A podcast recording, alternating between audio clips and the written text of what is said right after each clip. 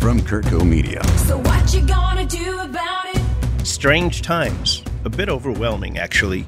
Politically, meeting in the middle is no longer assuming Democrats versus Republicans, but now far right or far left of either party versus centrists can be just as frustrating. Frankly, we find ourselves challenged by our own political team these days. Our guest today, Bill Kristol, is an internationally recognized political analyst who had been known for his conservative approach, but as a level headed centrist, he is subject to a tidal wave of far and radical right Republicans whose behavior can sometimes boggle the mind. His observations and commentary on all major news channels show that he understands our challenges. Let's see if he has any solutions. So stick around for part one of the Bill Kristol Politics Meet Me in the Middle. I'm Bill Kurtis. Once again, my co host Jane Albrecht is an international trade attorney who fought for U.S. economic and business interests to high level government officials around the globe. She's a member of the U.S. Supreme Court Bar, and she's also been involved with several U.S. presidential campaigns. Hey, Jane, how you doing? Fine, always good to be here, and welcome, Bill. Bill Kristol is that infamous American neoconservative political analyst that you see almost daily on CNN, CNBC, MSNBC, Fox. Everybody wants him for his insight and candor. He was the founder of the political magazine The Weekly Standard, and he's now the editor at large of The Bulwark. And he has his own podcast, aptly named Conversations with Bill Kristol. I'm going to avoid the Bill versus Billy subject as he must be really tired of it. So, welcome, Bill Kristol. Nice to have you. Good to be with you both. So, let's get to it. Is there a path to a Republican Party that focuses on governing people rather than the far right shock and awe politics? There is a path, whether it's a very wide path or a very narrow path, it's going to be very hard to navigate, is a real question. And I'm fairly pessimistic in the short term because of the transformation of the party over the last five, six years. There are already problems and indications of problems, but Trump has both done a lot of damage and is a symbol, I suppose, real change in the party, I think, that goes way beyond just having some views that people might disagree with to being uninterested in governing and quite interested in a very destructive and demagogic politics. So I am short term pessimistic about the Republican Party. If you had to be kind of the Google Maps of how do we get from here to a place where there's a Republican Party that we all respect and appreciate, what are some of the first directions that you would give? I mean, it would be helpful if Trumpism didn't work politically and electorally. If Republicans paid a price for going in that direction, and they paid some price, obviously, Trump was not reelected. Unfortunately, from my point of view, it wasn't a blowout in 2020. The Republicans picked up House seats. They almost held the Senate. They ended up losing it in Georgia on January 5th, but they have 50 senators. They have a majority of state governorships.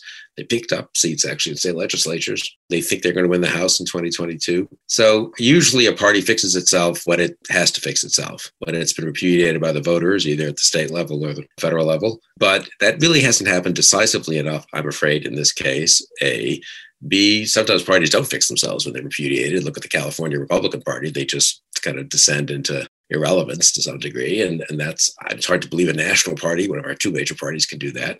And of course, the scary thing is that the party may succeed by being Trumpy.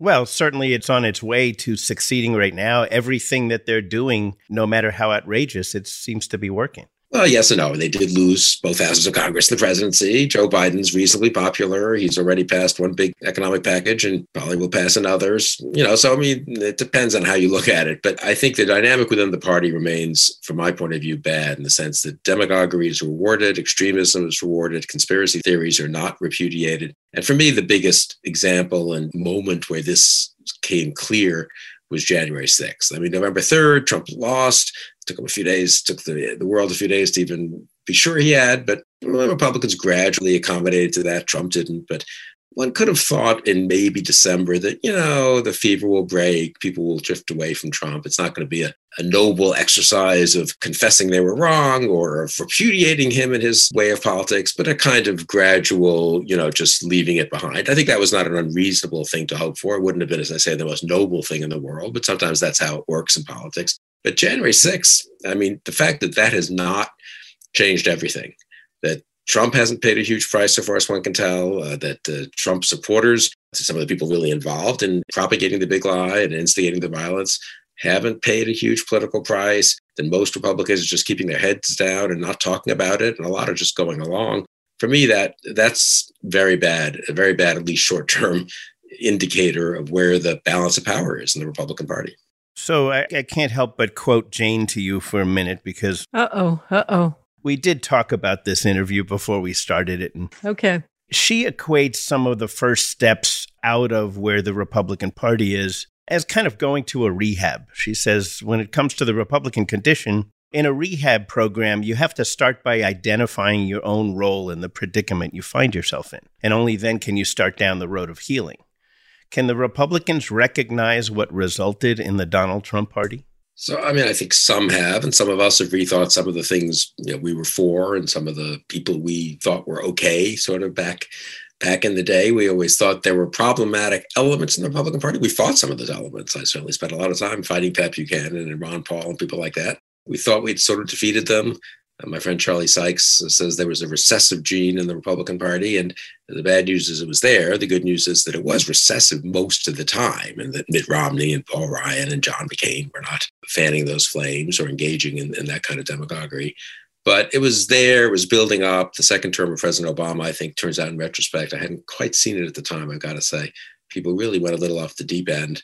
And then, of course, with Trump in 2016, it all came together. I personally don't believe that unless you come to grips with Trump, especially the big lie about the election, but in general, the demagoguery, the mean spiritedness, the nativism, unless people say no to that. It doesn't mean they have to grovel and apologize for weeks on end. It doesn't mean they have to even say they were wrong necessarily to vote for him once or twice. They can rationalize that with some of the things they think that happened that were okay. But they need to come to grips with with what happened, the most recent Republican president. Trump wasn't just like another some random Marjorie Taylor Greene, senator, a member of Congress, or or a random governor somewhere. It was a little embarrassing. He was the Republican president of the United States, supported by the Republican Party at the national level in a very strong and almost uniform uh, way. Well, he didn't start that way. Back in 2015, he was the laughing stock of the Republican Party. One can write a scenario Trump wins. He wins the nomination, sort of fluky in 2016, you know, divided field. He hits like, on a couple of issues. He beats Hillary Clinton in the general election because she's not so, such a strong candidate and people want change and so forth. He gets lucky in the electoral college and the Russians help him. You can then write a scenario, though, where the Republicans who control both the Senate and the House stand up to Trump they refuse to go along with certain things he wants to do. They make clear that he's president, and obviously they respect that, but they're going to make up their own minds about issues. And you can write a scenario where members of his cabinet really stand up to him, and not just a few of them, and that those few don't just get pushed aside. And where the Republican electorate, of course, doesn't seem to have an insatiable appetite for Trump's demagoguery. But that's not the scenario that happened in history. For me, the enabling of Trump by the Republican Party is almost as important as Trump himself. You could have had a Trump who was kind of a one term sort of president, sort of a fluke, sort of embarrassing, frankly, do some damage you know, kind of like I don't know, this is a little unfair probably, but Jesse Ventura or something as governor of Minnesota, or Schwarzenegger. I think this is unfair to Schwarzenegger, who's a more serious person. But you know, Schwarzenegger, he's a one term, one and a half term governor. You know, life goes on afterwards. You could have imagined that with Trump. But that would have required Republicans on the Hill not to sort of uh, go down the path of emulating him and enabling him and imitating him. And once that starts to happen, once the whole party became Trump's party, then everything got deeper, everything sunk deeper the damage was more serious. Bill, for people who haven't been deeply involved in politics, but even for those who have, how did it progress that Trump ran as an outside candidate with no real support from the RNC? Then he gets the party nomination, at which point you begin to work with the RNC. It was very much a big fundraiser. But how did it go from this outside candidate to him really taking over the Republican Party? How does that happen? What were the steps that sort of got the party there? Trump is clever in that way, I think, in some of the things he did. And he was always focused on power, not obviously on policy. He put his own people into certain jobs where he made clear that their continuing in certain jobs would be by following his directives and, and not just following, but being adulatory of him or, or, or uh, never tolerating any criticism. And people like me looked at that early on and thought, well, that's ridiculous. You can't have a party of 50, uh, 52, whatever, independently elected Republican senators. Senators have pretty big egos. They're elected by the citizens of their states. They're not just going to go along with Trump. Fine, he's the president. He deserves a certain respect and deference if, if he's from your party. But then I just got Paul Ryan, had been in Washington a long time, Speaker of the House. Incidentally, in normal administrations, they don't get that kind of deference. Obama didn't get that kind of deference from his own party, and George W. Bush didn't. And there were rebellions all the time. They could have gone along with him on policies that they agreed with, but they could have drawn a line and they chose never to draw a line. Right. I mean, I think the combination of him being a successful bully, them being cowardly, being smart about you know really punishing a couple who turned who who, who st- stood up to him and sort of isolating them and once they had no political futures the jeff flakes of the world and the bob corkers everyone else decided they wanted to have a political future giving the establishment types enough that people could rationalize endlessly all the rest of the abasement and the uh, really bad behavior and and the sort of embarrassment that they had to swallow to stay there. Like he was pretty smart about that. I mean, he he saw what issues mattered. The business class, the donors wanted the tax cuts, the deregulation. A lot of the social conservatives wanted the judges. Those two, he was he stuck with them, and he was pretty for all of his craziness or flakiness, Trump, he was pretty disciplined in making sure that he didn't give those core constituencies a reason to desert him. Now, from my point of view, those constituencies could have had a little more courage and not necessarily gone along with them just because they got certain things, but they were in this rationalizing mode. Uh, Fox News and those people were very good at uh, demonizing the Democrats. So, God forbid you could actually have the Democrats win anything. That would be just the end of the country. The whole partisanship and polarization and tribalization of our politics kicked in too. So a lot of different things happened at once. Was it the fact that he was a prolific fundraiser? Once he hooked up with the RNC, he really was quite a cash cow for them. And how much did that play into it? I think it did a fair amount because politics has become so much about fundraising. And that was kind of Mitch McConnell's calling card. He was a good fundraiser. And then it turns out Trump's an even better fundraiser. But more, I think that what it turned out, Trump could really, I mean, I remember sort of ridiculing this at first. Well, Trump will criticize you and you'll be in trouble as a congressman or as a senator. It's ridiculous. You've been elected maybe often much more than once, more than twice. The president says something critical of you, tweets something critical of you. So what? You know, everyone knows politicians have disagreements. It turned out your numbers could go from 65% approval among Republicans in your district to 35% approval in four days. And I that now, if you're a little more courageous, you say, you know what? I can get some of those numbers back. I can live with that. Maybe I'll lose. It's not the end of the world. But they got the degree to which they all just decided, oh my God, this guy can destroy us, you know, a few strokes on, on Twitter. Amazing. And therefore we're going to just go along with with almost everything when it's crucial. They they balked on a couple things, but very, very few, obviously. We'll be right back. On medicine, we're still practicing. Join Dr. Stephen Tabak and Bill Kurtis for real conversations with the medical professionals who have their finger on the pulse of healthcare in the modern world. Available on all your favorite podcasting platforms. Produced by CurtCo Media.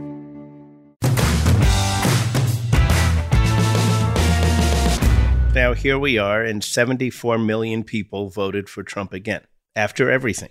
Yeah, after the pandemic. I mean, you know, some of a lot of them wanted it just wanted a Republican administration. I know people who voted for Trump. Obviously, I was disappointed in some of them. For me, one of the lessons, this is a broader thing, but of, of the last four or five years, has been the power of rationalization. I mean, people can talk themselves into a lot of things that if you're on the outside or on the other side of an argument, you just kind of almost can't believe it. Like, really, what? Why? Yeah, this is not a real. I mean, this is crazy. They're just, but you know, it is a little bit the frog in the water, right? You get used to one thing and then something else happens. You kind of, okay, well, I guess I can live with that. And then suddenly you're living with something that six months before if you had said something to some of these senators, you're going to be defending X or ducking questions on Y or refusing to condemn Z, they would have said, Are you crazy? That's not impossible. I think some of it is, one of you mentioned psychological, you know, Alcoholics Anonymous type thing or whatever, or other people have compared it to, you know, abusing almost family members or something. They rationalize it would be too hard to, you know, he'll change or he's not that bad or there's some good aspects to it. And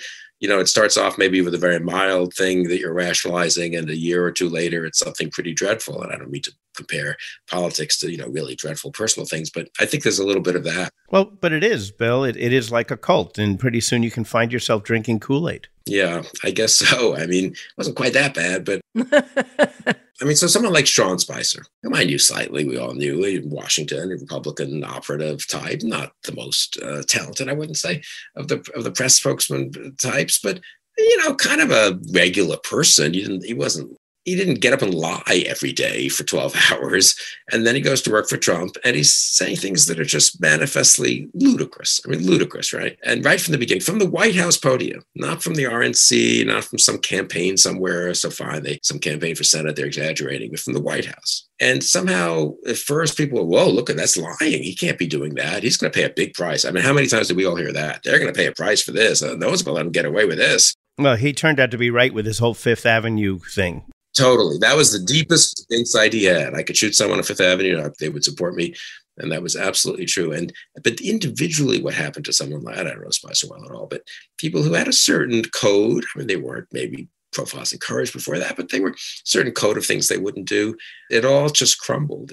I worked in the White House, and we had this was in the George H.W. Bush administration, and we had a real sense that this is the White House. Whatever we did in our other walks of life, when we were, I was a professor, and people were in business, and people were in politics at other levels, you have to behave in a certain way. Now we weren't, God knows, paragons of virtue, and people uh, said things that turned out to be, you know, not entirely true, and they cut corners. I mean, just like any place. But Marlin Fitzwater, who was George H.W. Bush's press secretary, refused to say the words Democratic and Republican from the White House podium. So he thought, I'm not like the Republican National Committee press secretary. I'm not Mitch McConnell or, you know, the equivalent press secretary. I'm the president of the United States spokesman. He would say at times, I don't agree with this criticism of the president, or I think this is an unfortunate vote by the Senate. You know, he obviously had positions, but he would not engage in partisan politics. He just thought that is wrong.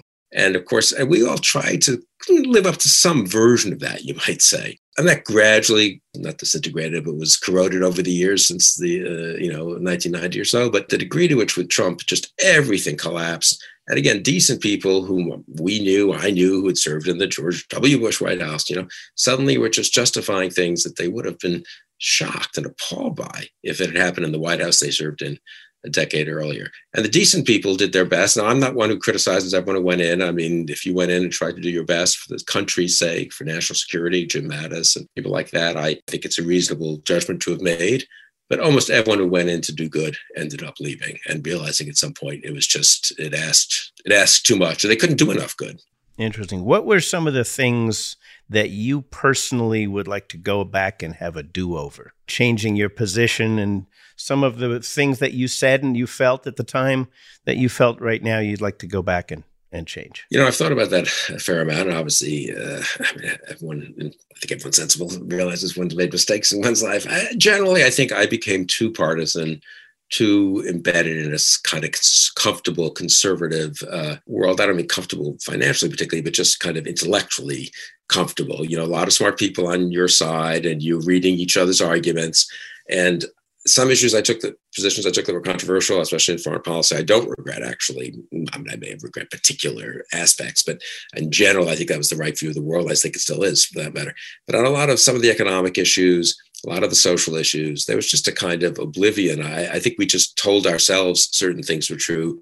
We didn't listen to people of good faith on the other side. I think on race, I was pretty sort of blind to how I was not bigoted, I don't believe. And, you know, we, we thought our policies would help African Americans just like uh, other Americans and so forth. But I don't think we understood in policing, for example, how bad the situation just was. And in reality, because we didn't want to hear it mm-hmm. and told ourselves, oh, it's not such a big problem. So there are on individual cases. I, I guess Sarah Palin, I vaguely, I, I, I get more credit for Palin or, or more blame maybe I deserve.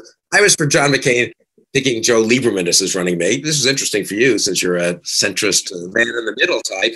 I wrote a piece in the New York Times on Sunday, a week before the convention, saying McCain should pick Lieberman. It will be a, the only way to have a chance to beat Barack Obama, and it'll be you know unity for the country, and, and they're both very impressive people the McCain people just had no interest in that. Well, McCain did, but his people thought can't do it. Republican convention, Lieberman's not pro-life. I think he probably could have. But anyway, at that point, I said, okay, well, maybe just throw the long ball and go for someone none of us knows well. I'd met her once, but you know, she was a pretty popular, young, dynamic governor of Alaska. She turned out to be a total lightweight and uh, and an unfortunate pick. Though I will say this: and maybe in a way a little bit of a harbinger of what was going to happen in terms of the populist right. I think that's a fair point to make that the the sort of dumbing down that Palin represented, you might say, was a bad sign for what was to come. Having said that, if you actually look at the campaign, she wasn't a brilliant candidate, but she took McCain's positions on things. She was not a right wing, you know, she wasn't a nativist. She was pro immigration. When she was first introduced, I got the political appeal of her.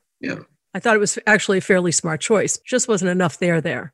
People sometimes say to didn't Palin start it all? I don't think so. It's hard to know really what, look, every party, especially when there are only two of them in, in a huge country like ours, is going to have elements and, and tendencies and groups that are sort of distasteful or have a tendency to go off the deep end. God knows I met them when I came to Washington and served in the Reagan and Bush administration. And some of them, look, if they were your allies, you didn't, we didn't probably call them out on things as much as we should have.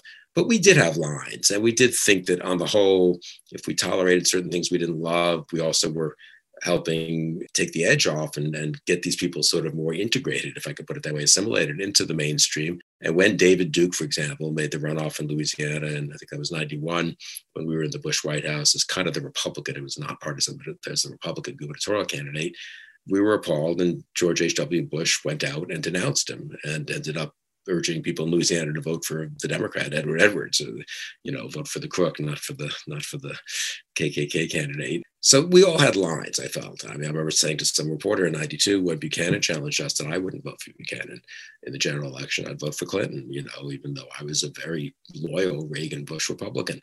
So maybe I've always had a little. So I don't know. Anyway, I, th- I think we all did try to maintain certain boundaries.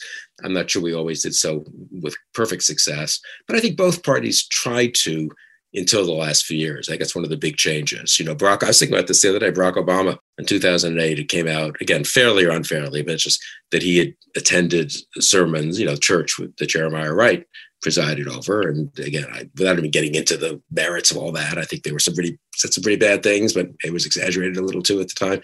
But Obama gave a speech as a candidate where he said, again, who knows whether he, you know, was quite as unaware of what was happening as he said, but he said, but the more important thing is he said it. He said, this is unacceptable. These things that Jeremiah Wright, whom I've known and otherwise sort of respected, these things that it now turns out he said are, are beyond the pale. I repudiate them. He didn't invite Jeremiah Wright to be at his it was inauguration or something. I remember there was a bit of a brouhaha about that, and there was Democratic convention and all that. Mm-hmm. And that's a healthy thing for your politics. Maybe it requires a little bit of hypocrisy on the part of people, you know, leaving behind people they were nicer to 10 or 20 years before. But it was a way of signaling, look, we're not going to have that kind of rhetoric in the White House when I'm president.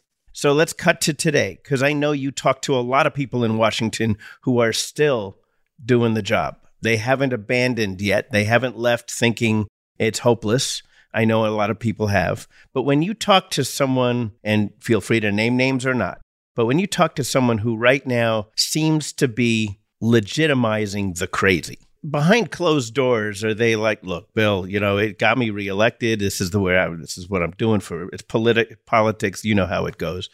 Uh, what are their actual feelings inside? Do they feel like they're doing the right thing for the country, or do they say, look, this is the deal? So I think some of both. And I think people are very different. I mean, honestly, there are some who just are transactional or who've just decided this is my path to success. There are people who, you know, one thing I've learned in life, if you sort of rationalize something to yourself for a while, you end up believing it. So you you started off knowing that it was transactional, as it were. You were just going to say a few things to stay in the good graces of certain voters. And after you said it enough for a couple of years, you kind of, you know, that point's a good point that they're making there, you know. And and here's a study that shows that you know immigrants are committing all these crimes. And eh, so what starts as rhetoric could become sort of a belief. You know, I think they would say. Yeah, look, I mean, that we have to say these things to stay here, but once we get back in power, we're going to be responsible. We'll be able to handle these people and, you know, that wasn't crazy to say. I didn't support Trump in 2016, and I thought it was ridiculous to do so. But uh, I, it wasn't crazy for people to vote for Trump thinking they'll keep him under control. I think by 2018, that was getting a little hard to believe. By 2020, it was kind of incredible, honestly. And by after January 6th, it's now, I think, kind of incredible to say that uh, these Republicans are, uh, you know, they're just kind of toying with this stuff.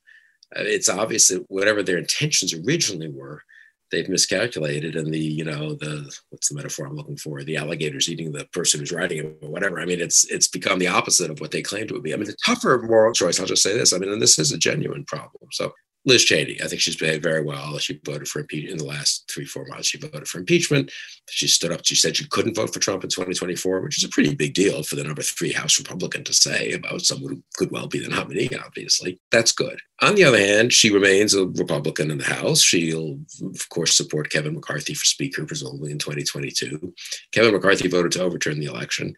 So I like Liz Cheney. I very much hope she beats back the challenge from the Trumpist in Wyoming. I think it'd be good for the country if she does. I think it'd be pretty bad if uh, the whole party can't, you know, is, it goes so Trumpy that they defeat Cheney. Then you got one one of our two major parties gone totally kind of authoritarian and nativist and anti-democratic. On the other hand, support Liz Cheney is kind of to say that it's okay if Kevin McCarthy become speaker, and that's not something I'm okay with either. Now, in the case of Liz Cheney, it doesn't matter because no Democrat's going to win that seat, so I can, in good conscience, say I'm for Liz Cheney in that Wyoming seat. But what if that were a swing seat? You know, I think it would be. So I think a lot of people who are serious are trying to grapple with some of the tensions between you want to help the Republicans who are decent, and there are some, obviously, but you don't want Republicans to run anything much. I don't, at least for the next few years. And so, how do you? There's a little bit of a, a trade off there, you know, and so there are these genuine moral tensions, I would say. And I think you saw that a lot in the foreign policy community under Trump. It must make for an interesting moment in front of the mirror in the morning. Yeah, I think it does. And uh, and look, and I also think there's no one uniform position among us never Trumpers. Some people have rethought a lot of their previous allegiance to conservatism and decided a lot of that was mistaken or, or they were very one sided. Others have said, no, most of it was okay. I just think it went off the rails here in 2015, 2016. And, you know, I think those are reasonable intellectual disagreements. For me, the key going forward, though, and I think you alluded to this at the very beginning, and it's the spirit of this show, I think, is we need to have an alliance of people who believe in liberal democracy against extremism, against illiberalism of the left and the right. And there are times in the history of the last century when the left was a greater threat in different countries at different times. And there are times when the right was a greater threat in different countries at different times. And right now, I think it's pretty unambiguous for all that I don't like certain things that the left wing of the Democratic Party is doing or saying that the right is the threat. And we need to therefore either deny the Republican Party power or or really fight hard to change the character of the Republicans who are going to be exercising power over the next few years. Maybe there'll be third parties and stuff, but for now we have two major parties in this country. It'd be bad for the country if one of the two parties goes nativist, authoritarian, bigoted, uh, and so forth, demagogic. But if it's gone that way, it's gone that way. And at that point, you just have to fight it. I think that's why I supported Biden and why I was kind of impatient I mean, some people, uh, Larry Hogan, who I like, the governor of Maryland, said he wasn't going to vote for Trump. That was good. But he was writing in Ronald Reagan. There's something silly about that. I mean, if you're in a real moment of crisis for liberal democracy and Joe Biden is a decent person who has a program that's well within the bounds of democratic reasonableness and propriety and respect for the rule of law and so forth, you need to support him. So I was pretty impatient last year with Republicans who were getting very cute about how even my friends of mine, you know, who were anti-Trump to their credit and had paid a price for being anti-Trump, but still weren't willing to bite the bullet and say, we've got to support Biden for now. Yeah. So, Bill, in 2020, were you voting for Joe Biden or were you voting against Donald Trump? Don't answer that. We'll be back in 30 seconds. A Moment of Your Time, a new podcast from CurtCo Media. Currently 21 years old and today, I felt like I'm magic read extended from her fingertips down to the You have base to of my take care of yourself because the world needs you and Trust your me, voice. every do-gooder that asked about me was ready to spit on my But dream. Her fingers were facing me. You can feel like your purpose and your worth is really being It's gonna stop me from playing the piano. She buys walkie talkies, wonders to whom she should give the second Cats device. don't love humans. We never did. We never will. We just find The ones beauty that are of rock climbing is that you can only focus on what's right in life. And so our American life begins. We may need to stay apart, but let's create together. Available on all podcast platforms. Submit your piece at curtco.com slash a moment of your time. Bill, what's the deal? Did you vote for Joe Biden or did you vote against Donald Trump in the last election?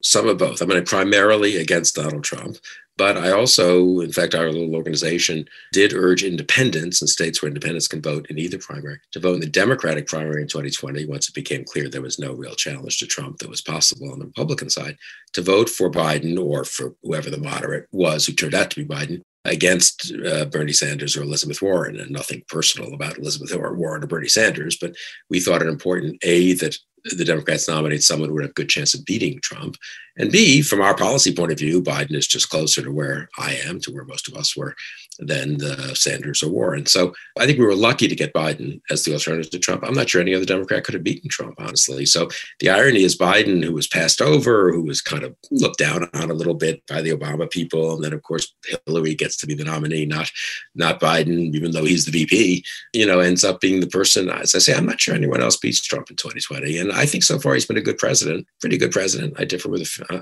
with him on some things, but with a pretty serious administration if you had told me 10 years ago I'm going to be sitting here sort of hoping that the Biden administration succeeds and worrying about different mistakes he's making, and, you know, I, I guess I wouldn't really have expected that, but there you go. You had talked before about January 6th. Obviously, you feel like many of us that that was a pretty pivotal day. In your case, you did something about it. What is the Republican Accountability Project? So we wanted to make sure that there was some, you know, support, really money, basically, uh, campaign money for those Republicans who didn't support, obviously, the insurrection, didn't vote to overturn the results, and then much more so, even voted to impeach Donald Trump. A week later, that was 10 Republicans in the House, or voted to convict him in the Senate after his term was over, and that was seven Republicans in the Senate. And given the massive ability of the Trump Republicans to fundraise, we thought it was important to signal that there would be some support for those who went the other way. We don't have quite as much ability as the Trump people to fundraise, but we have, you know, there's some big donors and some a lot of small donors who wanted to show support for those Republicans. So uh, that's now going forward. The Republican Accountability Project also is looking for good candidates who are running in different races, new candidates and open seats and so forth, who want to take the party beyond Trump. And there are candidates showing up like that. We'll see how they do, and we'll see, you know, how much we can help them. They're going to have to make their case primarily, obviously, on their own. And right now, the party electorate doesn't look terribly favorable in most places to them, but that could change a year from now or two years from now. I can't help but bring this up because I, I want to make sure I heard this correctly. You you were talking to Brian Williams on MSNBC over the weekend and I think you said that you fully expect Trump to run for the presidency in three years. Yeah, I, I, I think if I had to bet, I would bet that he would. I mean, I, I think he, he may not, of course, and his health might not permit it and so forth. But I don't know, everyone seems to have the attitude that he's just kind of playing around for now, but he'll just let DeSantis or Hawley or one of these Pence or some bunch of people run and kind of compete for his mantle. But I don't know. Why would he just run? What is he? I mean, he thinks he has a decent chance. He would probably think he would have a decent chance of winning the nomination. He'd have a good chance of winning the nomination. Well, he thinks he won the last one, right?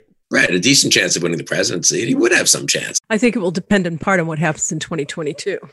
Yeah, yeah, very much so. So I'm not like predicting this as a done thing. I'm just saying I think people are a little too quick to kind of talk about all these other characters. And I saw a poll come out today. It's funny. Uh, so we're talking what late April, and um, it showed I think Trump had the support of like 45% of the Republican electorate. And someone emailed it to me who's more pro-Trump than I was, but not pro-Trump now, not after January 6th. So he sees he wants Trump not to run and not to win. And it's like, this is great. A majority of the Republican electorate doesn't really want Trump to run. So like 55% don't want him to run but 45% want him to run and will vote for him if he runs. Usually, if you start out with 45%, you're in pretty good shape, you know, in a multi candidate field. So I, I, look at those polls and I think uh, maybe it'll fade. Maybe that'll be different in 20, uh, a year from now in April 2022. Maybe it'll be different in April 2023. Maybe Trump will seem like yesterday's news and people will be rethinking some of the things he did and what happened. But so you don't even see January 6th affecting him going forward in that way? Well, I think the empirical data is is that it didn't change the numbers much. Let's look at that for a second. I frankly don't think Trump is an idiot. I think that politics is a chess game, right? You have to think many moves ahead. So, what do you think his game plan was that led us to January 6th? Was he looking for the mob to take over the country? Tell me about three moves ahead that day. What was in his mind? The key was denying the legitimacy of his defeat because it was very important to his image out there that he's the winner. Romney and McCain and Bush, even though Bush won, are losers, and he's the winner. So there had to be enough just repetition and manufacture of evidence as to the illegitimacy of his defeat, that the election was stolen. That they could live off that for the next year or two or three, and he could be the guy who's coming back from an unjust defeat. You know, Trump thinks in this kind of cinematic TV show kind of way, right? I mean, the comeback guy who's going to put it right in 2024. I think maybe it started as that, and he didn't really think, you know, they should like stampede the Capitol, but he certainly never turned that off. And he was certainly happy to indulge in that rhetoric. I mean, there's a lot of uh, accounts from that day, and I remember, you know, watching it, and that, that he, you know, kind of enjoyed watching what's happening on TV. This was kind of a dramatic. Did he think he could literally and really overturn the election? Did he think we were all going to say, "Oops, okay, you can stay"? I think not. But you know what? I mean, I look back at that, and I'm a little freaked out at how close. I'm not sure that it came close that he could stay, but it came close to having total chaos in the country. That is, if Brad Raffensperger had been different in Georgia, and if the Michigan people had gone in the direction it looked like they, Trump was pushing them to go, and if you know a few votes had moved in Arizona, and if they hadn't done the right thing, actually, Ducey and the and the Republicans there, I mean, it could have been genuine chaos, genuine constitutional crisis. I imagine Trump deep down sort of would have thought he ultimately wouldn't have won that either but it would have been a huge chaotic crisis. He would have been unjustly deprived of his chance, and he would have capitalized on that resentment for fundraising and for his own political strength for the next three, four years. I kind of think that's what was in his mind. What's most amazing for me on the impeachment, I, I sort of think the Democrats could have emphasized this a little more in the articles of impeachment. The incitement was terrible. The two months of incitement, the actual incitement uh, at noon on January 6th to sitting there and doing nothing while it was happening in a way is is worse. He's president of the United States. He has the capacity and the obligation. I mean, think of any president if there's a crisis of this magnitude. You call everyone together in the situation room. Everyone gets on the lines. The you know visual of the conference. You mobilize everything you can. You could talk to the Defense Department. You talk to the Justice Department. You take care of our capital against people who are marauding through it. And the fact that he didn't is so revealing, I think. And it, it, didn't even occur to him, it seemed. But that wasn't the first thing that he did for his own benefit rather than for the people of the country. And by the way, I should let you know I'm sitting here hosting a show called Meet Me in the Middle. I was a pretty staunch Republican a while ago. Hmm. I got pushed out emotionally and otherwise and rethought a lot of things, kind of like the way you have. And yeah. I, I want to ask you a question that we asked Michael Steele last week and, and get your perspective. If the folks who broke into the Capitol on January 6th were handed the keys to the government, other than anointing Trump back in power, what did they want and what would they do if they were in charge? You know, I think pretty much what Trump would have asked or told them to do, and some of those things would have been mm, maybe minor and pointless, or, or but they could have been pretty illiberal and pretty hostile to basic civil liberties. I mean, those you know, this is what four years of Trump really conditioned some chunk of his supporters. I don't know whether it's 10 million or 20 million or 30 million, not 74 million, but not 74,000 either, right? I mean, some number between in the millions to have contempt for the civil liberties of their opponents, to think that force is justified, at least in some cases. Certainly, that uh, there's this massive fraud going on with the deep state. I'm leaving aside even the QAnon conspiracy, true conspiracy craziness.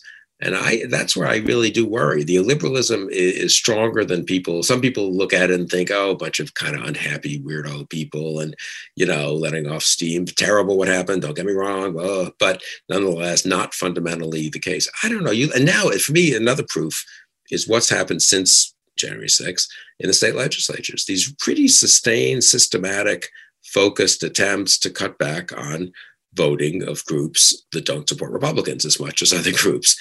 And that's not, you know, just like letting off steam. That's pretty actually careful. You have to work a little bit to actually come up with your draft legislation. You have to spend money to try to persuade people to, to pass it. You have to be somewhat organized. And so this whole conservative infrastructure has become I won't say anti-democratic, but they don't care much about democracy. Willing to sacrifice democracy for the sake of what they take to be their deeper interest, which is some kind of odd preserving the America they grew up in against all these changes, all these demographic groups, all these other institutions that they have come to just fear and hate. And so I think David Frum put it that way, maybe that they love conservatism more than they love democracy. I don't think that's fair to conservatism. It's not conservatism they love, it's that they love, I don't know what exactly, you know.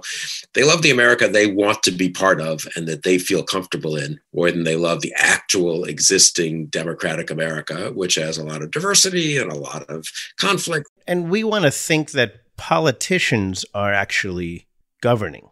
We want to think that it isn't a game. Let's take a look at games football, Deflategate. do whatever you can to win. Baseball, where you let people read pitches with cameras and cheat your way onto base. But you don't think that that's going to be part of politics. These are the people that we've chosen to lead our society. It's bizarre that we're adopting this kind of sensibility of politicians. So, what, what do we do about it other than, well, try to tell as many people that this is what we see and hope they see it too?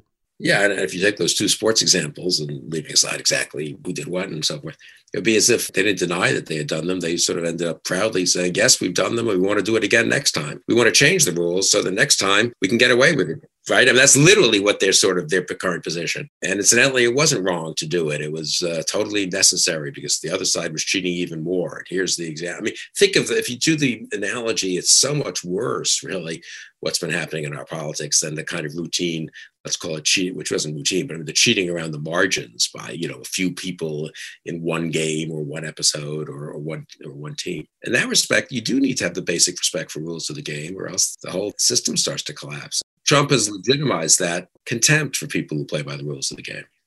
Bill, thank you so much for joining us. This was a, a wonderful show. How can people follow you? Uh, thank you. I really enjoyed uh, the conversation. You can uh, go to thebulwark.com, which is our website, which is never Trump kind of moderates, conservatives, and liberals. And then I'm on Twitter at, at Bill Kristol, and I try to link to things that I think are worth reading. So if you follow that, you'll get a lot of what I at least think is, is worth thinking about. And to you listening, don't forget to come back next week and hear Bill Kristol part two. And don't forget to hit the follow button so you don't have to hunt around for the next Meet Me in the Middle. Thank you to our producer and editor, Joey Salvia. Music for Meet Me in the Middle is composed and performed by Celeste and Eric Dick and the executive producer for this episode is Stuart Halpert. Everybody, stay healthy and open your eyes. We'll see you next week, everybody.